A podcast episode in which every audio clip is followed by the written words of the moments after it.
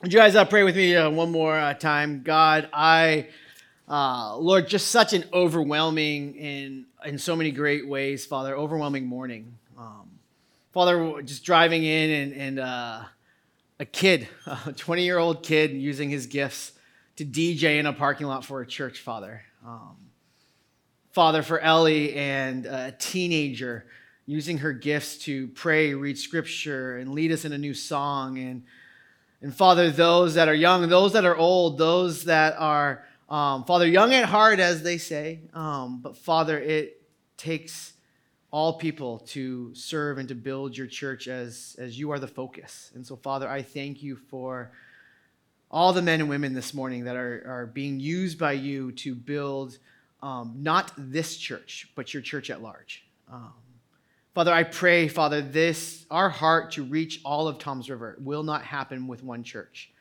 Um, and so, Father, um, as we prayed earlier, we're praying again, Father, would you um, would you use New Life Church? Would you use Vital? Would you use Ocean County Baptist, Father? Would you use Faith Baptist, Father? Would you use the Assembly of God Church, the Presbyterian Church, Father? Uh, the countless churches in Toms River that preach your gospel message, Father, reaching people that we could never reach, and vice versa, Father. Would you use your church in Toms River to spark a revival in a community that needs Jesus Christ, Father? The 92% of people that do not go to a gospel believing church in Toms River, Father, would you use us collectively for your gospel message? Uh, we love you, Jesus. In your name, amen. My, uh, my mom uh, was in town. She just left, uh, uh helping us out with the kids and whatnot. And, uh, and we were, went for a walk yesterday, walking our dogs and kind of reminiscing a little bit. Because uh, I was going to a, a, youth event, stepping in and helping out the youth group just a little bit. And yesterday we went to laser tag, but it was like black ops and it was like paintball. And like I don't know, but I got to snipe my son, and it was great. Uh, and so, uh, and so it was just kind of reminiscing back to my youth group days of uh, being a youth pastor and whatnot. I was like, oh yeah, we're going, uh, we're going to Terror Behind the Walls uh, in October, and uh, and that was something we used to do at Bayside, and that they take like Eastern State Penitentiary, and they turn into this big like uh, haunted house, not really haunted, but just like a scary house to use that turbo language, uh, and uh, and so it's, it's it was awesome. I'm like I'm just so hopeful that Landon tinkles himself during it, and uh, and so, uh, but anyway, so we were talking about that, and I was like, you remember that haunted house by our house in in Bow, New Hampshire, and so small town, small New England town. No one here has ever heard of Bow, New Hampshire. And uh, but right next, uh, right up the street from us was this like in the community well-known haunted house. Uh, that I heard is like super scary. And uh, and so every year, all of October, um, I was in my senior superlative was like the most outgoing, and uh, so I would talk a big game in school. Uh, I would get, hey, you guys come to my house, like let's go. We'll, we'll get through this. We'll go through it. We'll rock it. And every year, people would come to my house, and then we would walk up there. We'd all pay our five dollars, and uh, every year, I, I just you know I I was like, hey, it's right next door to me, right? I would project such confidence. Uh, but if you've ever been to a haunted house, you know there's that moment where you get right there, and there's that door that's like enter if you dare type of a door. Five years in a row, five years in a row, $25 later, I would pay my $5, I'd wait 30 minutes in line, and I'd get to that door. You guys and I, we have a lot in common. We both have never been to this haunted house. Uh, I have never, ever gone inside of this haunted house. Five years in a row, I projected such confidence, trying to impress all the girls, and every year I walked away in shame. it's projecting something that I'm like, homeboy don't do this stuff and uh, and so even still when ava wants to watch a scary movie i'm like good for you i'll be sleeping uh, and so uh, but that's kind of human nature, isn't it? like to get serious for, a quick second, uh, maybe 30 seconds, 30 minutes, but uh, is we project a lot of confidence at times, don't we? We project a lot of things that, that when, we, when it comes time to actually get to the door, we're like, uh oh. Like we project, I'm such a patient person until something requires patience. We, we project, hey, I care, I care about sexual purity until Oh, she looks fly. I project that I'm such I'm such a great dad until my kid is like a nightmare and it's like mm. I project that I'm so good with finances until a need uh, you, you get it?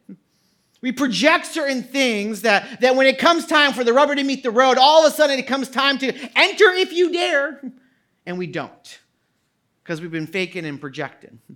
When God has asked us as Christians to magnify his name, magnifying his name is not, is not being a fake. Magnifying his name is to understand the character of God and not get so lost in the future, but to trust who holds the future that every single step, I'm just magnifying the name of God. I'm just magnifying the name of God. I'm just magnifying the name of God. I'm taking a step of faith, step of faith, step of faith, and projecting not my character that is not always there in the moment, but I'm projecting and magnifying the name of God in the moment as I take a step of faith. That is what God has asked us to do, to enter, if you dare, to be the one that is a beacon of hope, a beacon of love, a beacon of kindness kindness. And so the question for us is as a Christian, you are always magnifying something. Is it the true and living God or is it a false God? You're magnifying something. Is it good or is it bad? Does it represent God or does it not? And that's a question for all of us to chew on. But then on the flip side of that same exact coin, as you and I learn to magnify God with every step, to walk a step of faith, here's where we also find that our God is a magnifying God. That I, as I take a step and I'm like, God, I'm going to be generous. I'm going to give my five loaves and two fish like that little boy that gave five loaves and two fish to Jesus. And what did my Jesus do? He magnified it on the mountainside and fed 5,000 people. That my God can take my little step of faith, my little step of faith, my little step of faith, and he can magnify it to a place of doing immeasurably more than I could ever dream of. And so, what's being magnified in your life? Is it the God that can do immeasurably more, or is it what I can do in my own strength?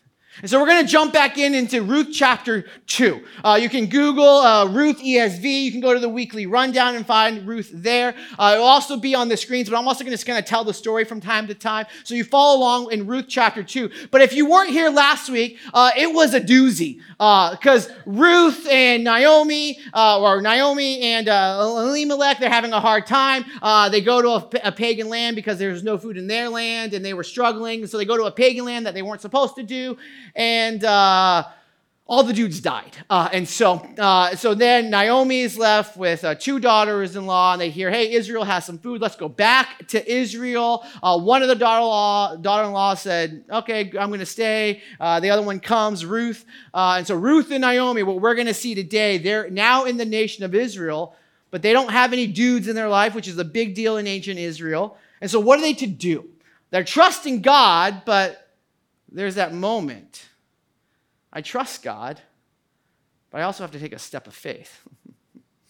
and that's where the rubber literally meets the road. And so let's pick it up with me in Ruth uh, chapter uh, 2. It says, Now Naomi had a relative of her husband's, a worthy man. And I, now, when I was reading this again this week, I, I stopped there because I was like, Man, if you guys were ever going to talk about Wellspring Church, and you were like, Yeah, there's this dude named Jason, comma, That's the title I want. I want to live such a life that people could describe me as a worthy man. Of the clan of Elimelech, whose name uh, was Boaz, uh, and Ruth the Moabite said to Naomi, uh, Let me go. So, this is the daughter in law. This is the younger girl in the scene. Uh, this, this young person of, uh, of really kind of a newfound faith. Let me go to the field and glean among the ears of grain after him who, in whose sight I shall find favor. I don't know where I'm going. But I trust in advance that my God is going to show me favor before I even know if favor is to be had. And Naomi said, Go, my daughter. So she set out and, and went and gleaned in the field after the reapers. And she happened to come. Say, happened. Happened. Happened to come. Oh, just so happened that she was at a part of the field belonging to who? Boaz. And she doesn't know Boaz right now. But you and I get this little, little hint in the story that this is a big deal. Who was of the clan of Elimelech. Oh, a family member of the father in law who had passed away. And so he's somebody that's positioned to do something about the current situation that they're in. And it just so happened that Ruth finds herself in the field of somebody who can help. She took a step of faith. I have no food, so I'm, I'm going to do something. I'm going to, I, I'm, I'm going to find favor. I'm going to go out and do something, and I'm going to find favor. And, and how does that work? Like, how does it work to take a step of faith and then have God work through it? Because is it, is it my job to take the step of faith? Is it God's job? Can, does God need me to take it? How does it all work together? I don't know, but I know it does. That we take a step, God meets us in that step. And here's what's happening with Ruth as she does that thing. We need food, so I'm not just going to pray, God, give me food. I'm going to go do the thing and watch God move as I do the thing. And the thing in that day and age is something that you and I aren't used to. We have some farms in uh, where'd you go, Emery's or whatever it was yesterday, and found got a pie. Uh, like, there's some farms in New Jersey, but we don't have a system like they had. A system where God designed for people to still have dignity, but also for those that were rich and wealthy, a lot of crops in that day and age, to help those that couldn't help themselves, to give them a way to help themselves by leaving the, the edges of the field unreaped, ungleaned. Leave it out there so that people could come onto the land, get their own food, provide for themselves, and then go home and, and have, have a meal. You were supposed to do that. You were supposed to show kindness to those that didn't have a means of, of, of, providing for themselves. Leave some of the parts of the field for those people. And so Ruth is doing that, what is culturally acceptable for her to go onto somebody's field and take from the edges. And so there it is. She's helping herself. God, we're going to see this. God is providing. So, so is God is God providing? Is Ruth providing? Is Boaz providing? Yes. it's all of it. God is meeting, meeting this woman because it just so happened. It just so happened. Have you been there where you kind of like it just like you've said something like that? It just so you know what just so happened. It just so happened that uh, I don't know a handful of years ago, uh, my dad went into a Friendly's, It just so happened that my mom was the waitress, and they fell in love. It just so happened that I was born into a, uh, a Christian household.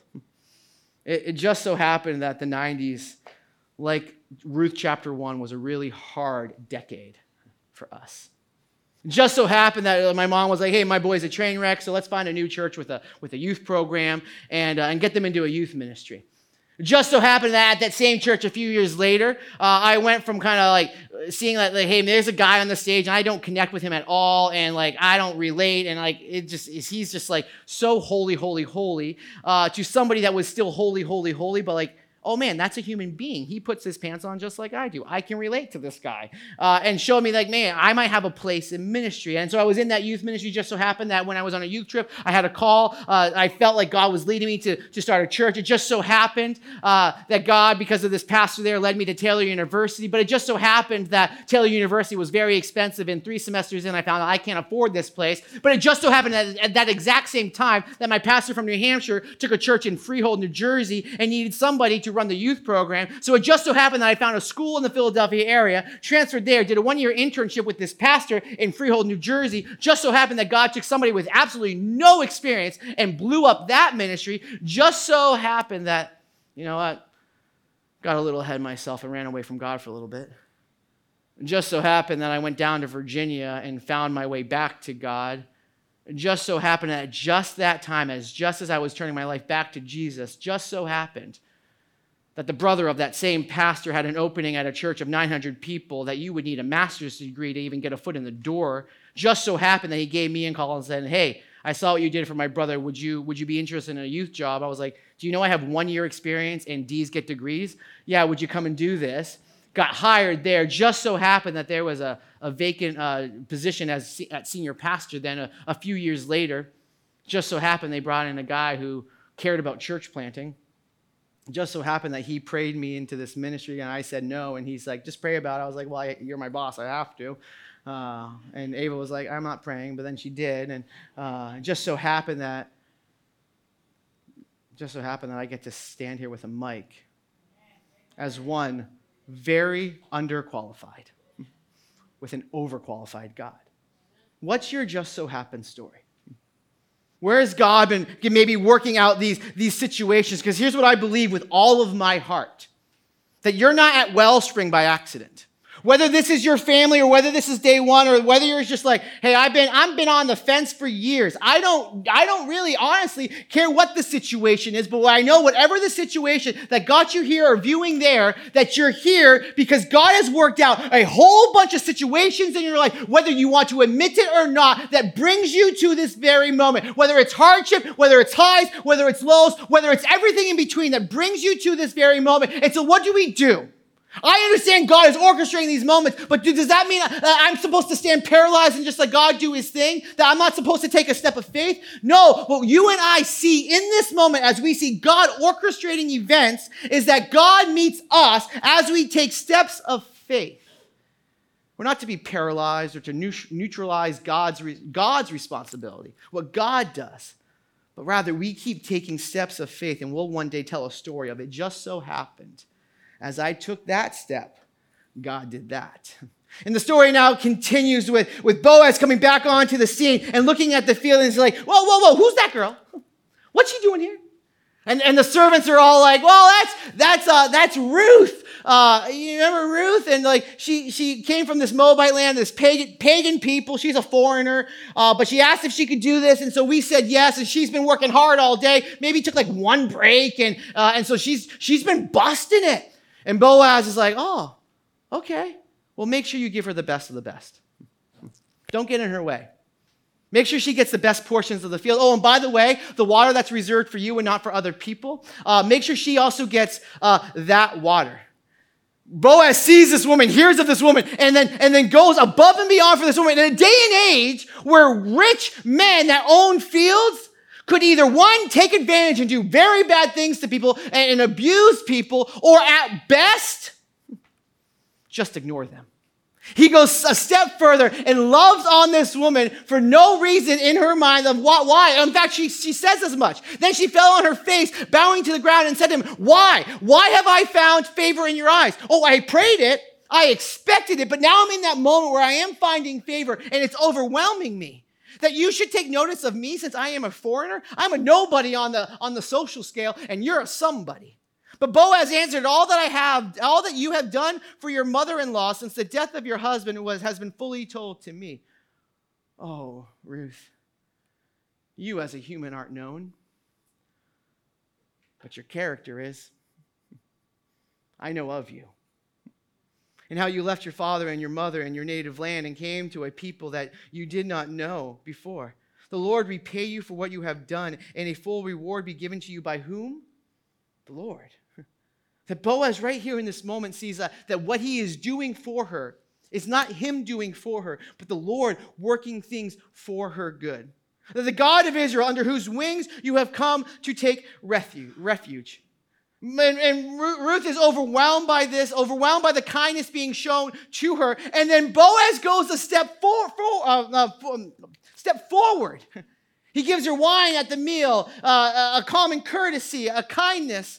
He, he, he says, hey, at the end of the day, make sure she has all the food, enough food that she could probably feed her and Naomi, her mother in law, for seven weeks on this one day of food that, that he's giving to her. At the end of the day, she has enough food to overwhelm the house, and, he's, and, he's, and she's being sh- shown so much kindness. Oh, and he's telling his workers, let her keep coming back and never give her a hard time. He protects her, he cares for her he, she took initiative. Her character went before her, and it was her character that Boaz is impressed with. She has no rights, she has no standing, and on paper, she has no hope. She's the lowest person on the social ladder, and yet Boaz, who stands at the highest uh, p- part of that social ladder, sees her, sees her character, and wants to do something about it. And he actually sees that God is the one helping her through him, that God cares for his people. It might physically be Boaz doing a work and taking a step, but he sees it, we see it through the text, that it's God God providing and, and protecting. Is Boaz God? By no means. Let me be clear. Boaz is not God, but here's what he is like God. He is God like. He's God like in that, hey, remember that, remember that verse from Romans? While we were still sinners, what did Christ do for us? He died for us. So, in that place where we're offering nothing to God, what does He do? He offers us everything. What is Ruth offering to Boaz? Absolutely nothing. She's actually just on paper a nuisance. On paper, all she's doing is taking from Boaz. And what does he keep doing? Giving, giving, giving, giving, giving. Isn't that just like my God? Protecting, providing for this woman who is a foreigner and should culturally have none of this. What did Boaz withhold from her? Absolutely nothing. Her and Naomi are completely satisfied, lacking nothing. It just so happened that Donna Bell um, was going through a, a, hardship up in North Jersey, heavily involved in her church, uh, doing all the right things, but life would have its way. And it never got to that point where she was like, oh, God, my God, but just stayed faithful step by step. Had to move away from North Jersey just so happened that her realtor was like, hey, how about a house in Bayville? And she, Bayville? What's Bayville? Uh, where's that? Uh, there's a house. Oh, okay. So, single mom now moves her three kids to Bayville, New Jersey. Just so happened, right? And just so happened that her kid and my kid are the same age. It just so happened when she left her church community and now in desperate need of church community in an area where she has no friends, no family, nothing. It just so happened that we share a bus stop. It just so happened that I, in the morning, am not really friendly. Uh, I, I, I, can wake up early and, and like enjoy life, but I ain't going to talk. Just so happened that Ava, the friendly one, was there to make friends. just so happened that she started coming to this church. Just so happened that her son saved $5,000 to buy a used car. But do you know the used car market right now? $5,000 will get you a pull wagon. Uh, and so they haven't had uh, much luck. And so it's just this one moment where she's like, hey, we found this Jeep. It's old. Uh, do you know anybody that could look at it for me? Like, I don't know anything about cars. Do you know anything about cars? I was like, yeah, I think like every few miles you're supposed to change uh, like the oil or something, but usually the light tells me, uh, oh, wait, but I know this guy named Mike. Just so happens that he fixed every car owned by the town of New, uh, Toms River in the, after the last 30 years because that was his job, the head of all of it. just so happens he's really smart with cars. So I text him and I was like, hey, there's this family in need, a mom and a son. The son wants to get a job and do the right thing and take those steps of faith, all of that. Hey, could you look at this car? It's a Jeep. And he, he shoots back this text message uh, like, oh, yeah, Jeeps, they have this problem, this problem, this problem, this problem. I was like, okay, you're using words I don't understand, but this is why I'm texting you. So is the answer yes? Uh, and so, like, we get them in contact. And it just so happened that Mike got there before Donna Bell and her son and that before Donna Bell even needed to get out of the car, he was like, Yeah, there's an exhaust problem. I've already been under the car. Uh, and this, you would have just blown $5,000 had you purchased this car. just so happened that all those connections worked together to protect this single mom and her kid. And so, if you know of a car under $5,000 or less that is highly reliable uh, for a kid trying to do the right thing, email info at wellspring.one. Seriously. Uh, but here are people showing kindness, bearing with each other's burdens, willing to be present when there is a need present, to get under a car and to help out. Not just to say, like, oh man, that sounds terrible. Let me pray for you. Not to say, hey, I don't, oh, you know what? Uh, I'll throw $25. So now it's 5,025. but I have a skill set. I have something that I can do, and so I'm going to be present and I'm going to do the thing to help you out. That's what it means to be the church. That's what it means to be somebody that's walking step by faith, step by faith, step by faith. Magnifying the character of God is that we show up and show off our God as we bear with each other's burdens, reflecting not the goodness of Jason, not the goodness of Wellspring, not the goodness of the person that sits in your seat, but the goodness of our Lord and Savior who is there for us when we need, and he works through his people. So Ruth gleans all day. She comes home, she feeds Naomi, everybody eats, and, and, and Naomi's like, yo, girl. I don't know if that's how she said it, but that's that's the inflection in the Hebrew. Like, yo, girl, where'd you been? And she's like, I was at this dude Boaz's field. I don't think she said dude, but she said dude. And uh, and I was at this dude Boaz's field, like, and, and she was like, whoa, whoa, whoa. Did you say Boaz? And this is what she actually says. And Naomi said to her daughter in law, May he be blessed by the Lord, whose kindness, oh, you may not know the Hebrew word here, but the Hebrew word is hesed. If you've been around the church for any amount of time, you have to understand that this is a very important word. Uh, his, his, his, his, whose hesed kindness has not forsaken the living or the dead. And Naomi said to her, This man, this man, the, the man is, close, is a close relative of ours, one of our redeemers. And, and then she goes on to tell Ruth, like, hey, stay close to this man, keep gleaning in his field, don't go to any other fields. That he is the one that you need to stay put there. Other men can abuse you, other men can hurt you. You need to stay right here. He's one of our close relatives, and Ruth does that. That's how the chapter ends, that Ruth stays there all during harvest, working hard. Naomi is pointing out something that would not make sense to you and I that this man, Boaz, is a kinsman redeemer, somebody that in their culture, because if, if you're, if the person, if the man dies in the family, the woman is up the creek.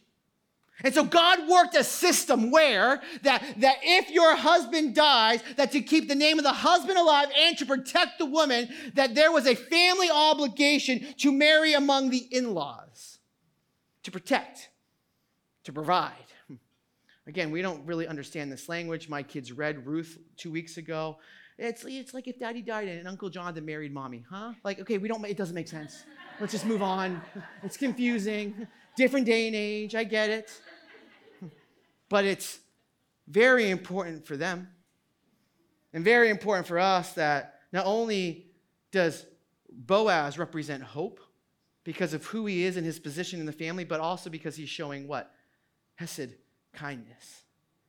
He's not just a family member, he's somebody that embodies the purest form of godly love loyalty, devotion, faithfulness, kindness, love. These are this, this word, Hesed love, Hesed kindness, is always used in, in relationship to God Almighty. But here it's being used as somebody who represents God Almighty. So, Ruth, stay there. He, he gives you future hope, and he also gives you hope in this very moment. Now, I was thinking about this, like, yeah, it was weird to kind of explain this to my kids, like, ah, oh, that doesn't really make sense, Dad. Uh, but I was like, it doesn't really make sense in my life either. Uh, and so, what I was thinking about, though, is when it comes to this kinsman redeemer, who's that unassuming person that showed up in your life and assumed a great position for God? Who's that person in your life that you, man, you, you thought you were waiting for the next best thing? but God gave you the best thing that you never saw coming. And that was me. I kind of showed you my little, like, it just so happened bit. For me, that will always be a kinsman redeemer of sorts in my life, will always be Pastor David Ritter. Because there I was, I, in that time where there was a vacancy at my church back in the day, there, it got down where the search committee, because uh, like good Baptists, they always had uh, committees. Uh, and so there was a committee to find a pastor. And, uh, and so there they were. They narrowed it down to two people. And there was the one guy that I really wanted. I knew him personally, like, hire this guy, hire this guy. And then there was David Ritter. Now, it wasn't like I was saying, don't hire this guy, but I was like, I like this guy. And they went another direction. And I was a little frustrated by that. But then I look back and I'm like, if God had gone with the other guy, I'd probably still be a youth pastor.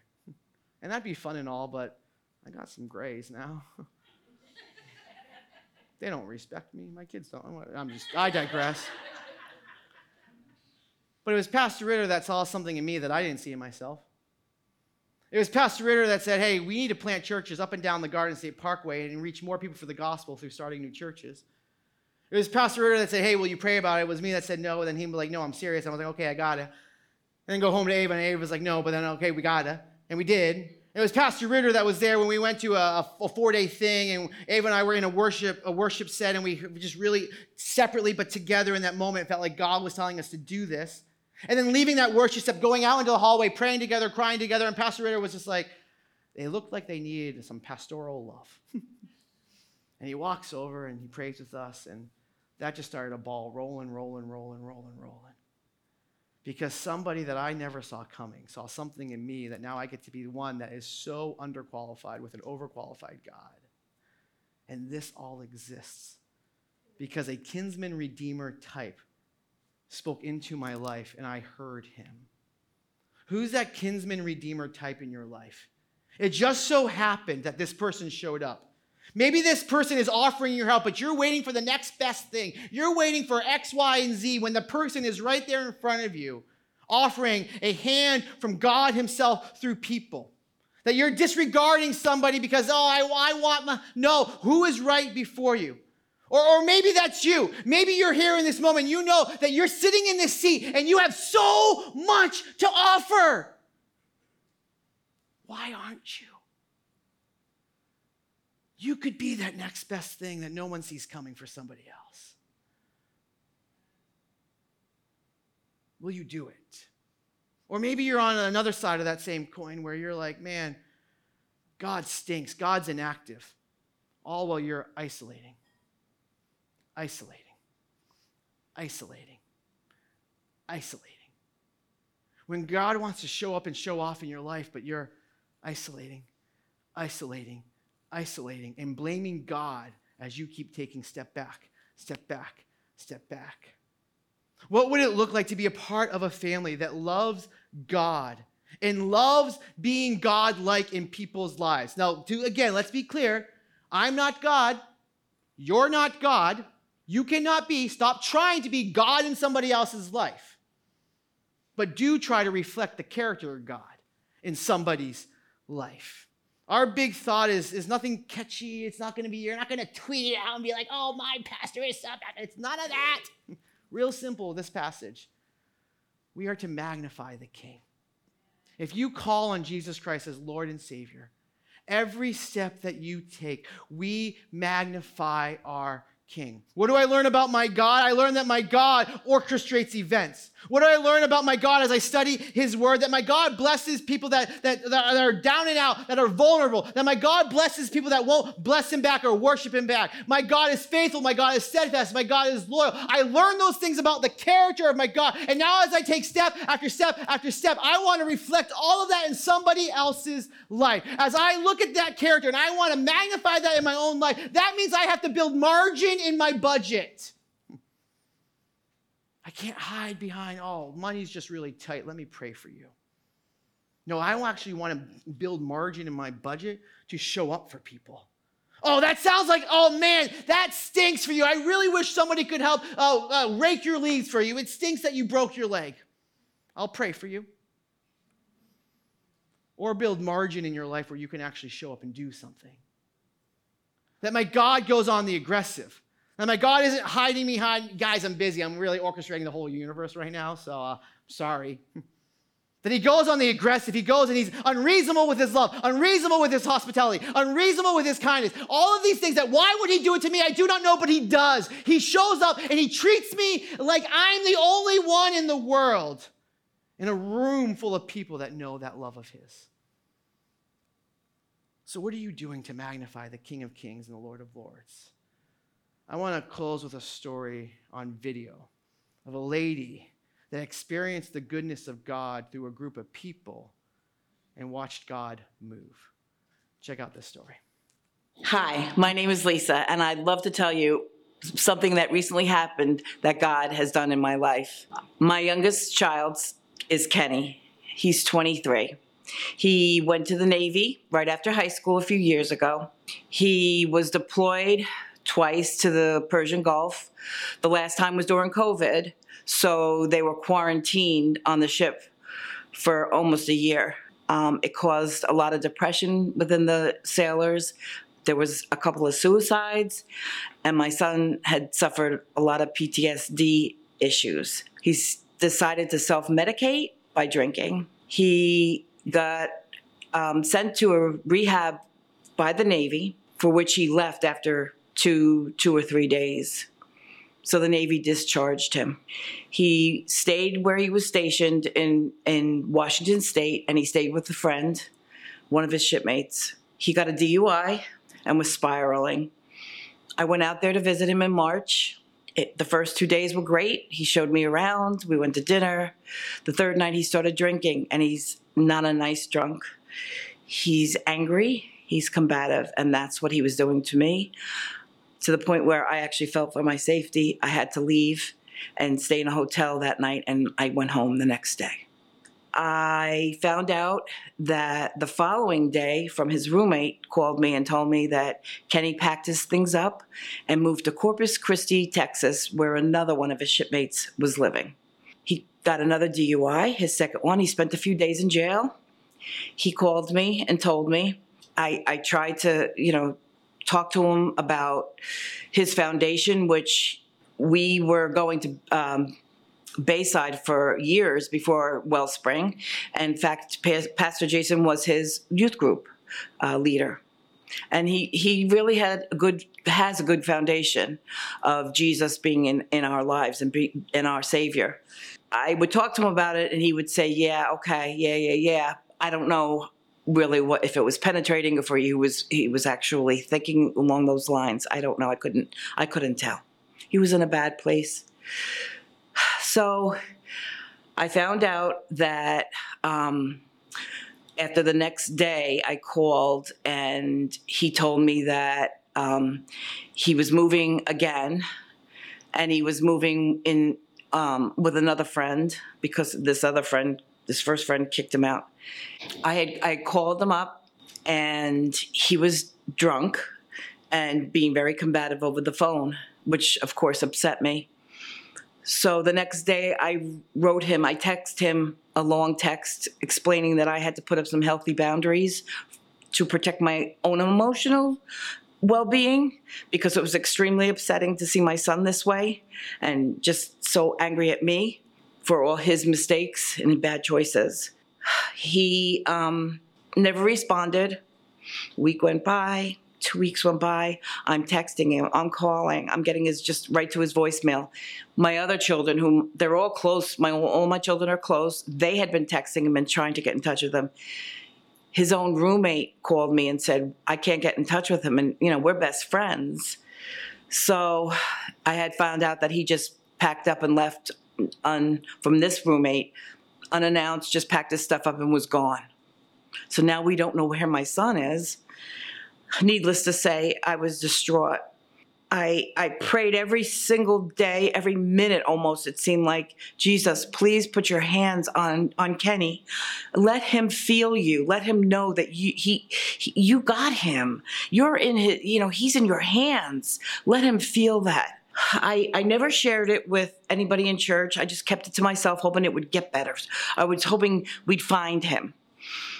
And, and, and six weeks went by and I'm sitting in um, my life group, the Thursday Women's Life Group, led by Christy Matos, and I didn't plan this, but at the end of our, our session, she always says, Does anybody need prayer? And it just flowed right out. I raised my hand and I said, I just started crying. And I explained what was going on with my son. Chrissy prayed this we all with all of us we all prayed. They put their hands on me. We all prayed the same prayer that i have been praying. Let kenny feel jesus. His let kenny rely on jesus. Know that this is who he has to lean on to, to, to fight this addiction and get himself back on track that was a thursday after six weeks this was a thursday sunday morning actually sunday afternoon i was on the boardwalk in Seaside Heights with my two granddaughters. Going, they were going on rides. My phone rings. I look at it. I don't recognize the number, so I don't answer it. Three seconds later, I get a text. Hi, mom. It's Kenny. I almost fell to my knees. I, I, I, knew I knew in my heart that my prayers were going to be answered. However, I didn't think that quickly. I I called him up quick. I called him back up real quick, and he sounded awesome. He said, "Mom, I'm leaning on Jesus." I, I, remembered how we always, you know, would talk about how Jesus' plan and and it's not always our plan, but if we if we need in, him in any way and and whatever we for whatever we need, we need to talk to him and lean on him, and he was doing that, and I I just started crying. I said, Oh my gosh, that's what I've been praying for, Kenny. That's what we've all been praying for. I am so happy. He said, I just came from church. I feel great. I said, Where are you living? And he said, In a Christian fellowship home. If that isn't proof positive that God has us, that God answers our prayers, He hears us, I don't know what else would be. This is this is just it, was just the, the most awakening thing that I, I I just felt this overall yes he does have us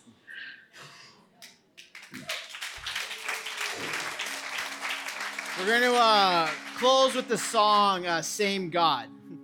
The same God that worked in the lives of Ruth and Naomi through Boaz is the same God working today. The same God working in the life in the life of Lisa and that life group is the same God working and that wants to work in your life. And so here's my challenge for you before we go to this closing song. It's a twofold challenge. The first being is I know that some of you guys have walked in here and you've been on the fence, or maybe you wanted to be in a life group, but we didn't have the life groups for you. And uh, but we've added some new life groups, and so uh, there are life groups for moms. There's life groups for women. Apparently, that's a good time, and uh, they travel well. Uh, and so uh, my wife has a life group on Wednesdays. We have a life group on Tuesdays. We have a life group in Barnegat on Fridays. There are there are so many amazing life groups right now that uh, maybe you don't feel the presence of God. Maybe you don't feel the care of God, but I'm going to ask this. Is it perhaps because you've been isolating? Doesn't, maybe you don't think of it as isolation, but perhaps it's part of that isolation. And so I want to challenge you to get into a life group here and now on your way out. But then I want to challenge our life group leaders. Be Boaz in your group's life. Be that person that will pray, pray for them. Be that person that will show up and care. Be that person that will be present when they need God's presence. That's the type of life group leaders we need here in this place. Here's a cookie. I love you. Let's cry together. More of those life group leaders. And so I'm going to pray, and then if you guys actually, could you guys stand? Let me pray for you, for us, and then let's sing this song. God, we give you this moment, Father. We celebrate that you are the same yesterday, today, and forever. Father, we hear the stories of back in the day, and we need it today. And so, Father, we, we, we give you our lives over and over and over again. And Father, speak to us now through this song. And Father, um, if we're isolating, Father, I pray that you would move us to the people that have your presence in them, to feel and to know your presence. We love you, Jesus. In your name, amen. Let's sing.